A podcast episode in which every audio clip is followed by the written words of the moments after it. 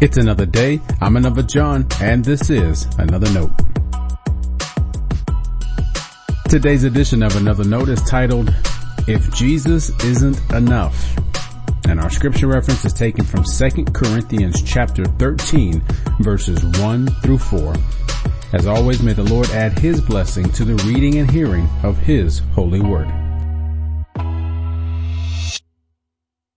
Imagine turning your life completely around. From one day to the next, your values, your desires, and your life's purpose all change. Can we see how that could be the case for the Apostle Paul? He was still Saul. It may not be that God changed his name as is commonly thought. There's no account of that happening. Instead, Saul was his Hebrew name and Paul his Greek name. Remember, he was Jewish, but sent to the Gentile world. My family calls me Johnny, but everyone else knows me by John, if that helps illustrate the point. Before, Paul sought to diminish God's new creation. Now he is the most prominent figure of the movement. All this, of course, was God's doing. He had experienced God's power and forgiveness.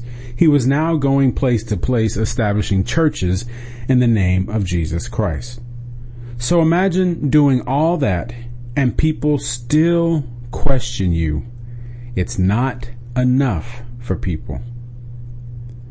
Of course, people turned on Jesus. Even people who followed him deserted him. Should you and I expect any less? Well, yes, and no. No, because people are still petty and self-serving.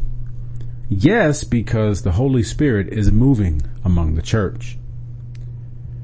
In Second Corinthians thirteen, Paul seems fed up with a group of people. They have questioned his authority and demanded proof Christ was speaking through him. What does that mean? I suppose they could have wanted better sermons or shorter worship gatherings or shorter sermons to make better worship gatherings.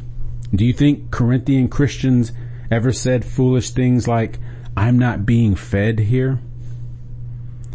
It could be his opponents might have wanted Paul to demonstrate more power. That's something we can gather from the things Paul says. They were looking for greater signs of the power of God. Paul preached the cross of Jesus. On another occasion, he told the Corinthians, For I resolved to know nothing while I was with you except Jesus Christ and him crucified. Their discontent with Paul, therefore, tells me that wasn't enough for them. Church, if Jesus isn't enough for you, no preacher, apostle, or friend will ever be either. You'll always be looking for more from people than they can give you. When Christ is enough, though, you change. You'll notice there's less to complain about. You'll expect more from yourself than others. The weakness of Christ has to be enough for us and has to be our strength. Otherwise, we'll fashion our own sense of power and we'll desire unnecessary proof. The irony in all this is that Paul's rivals wanted to see more power. I see Paul laughing at such a thing. The weakness of Christ defeated death. What more power do you need to see? Our trust in Christ's weakness is no weakness at all. It is faith, it is our power, and it is enough. Stay blessed.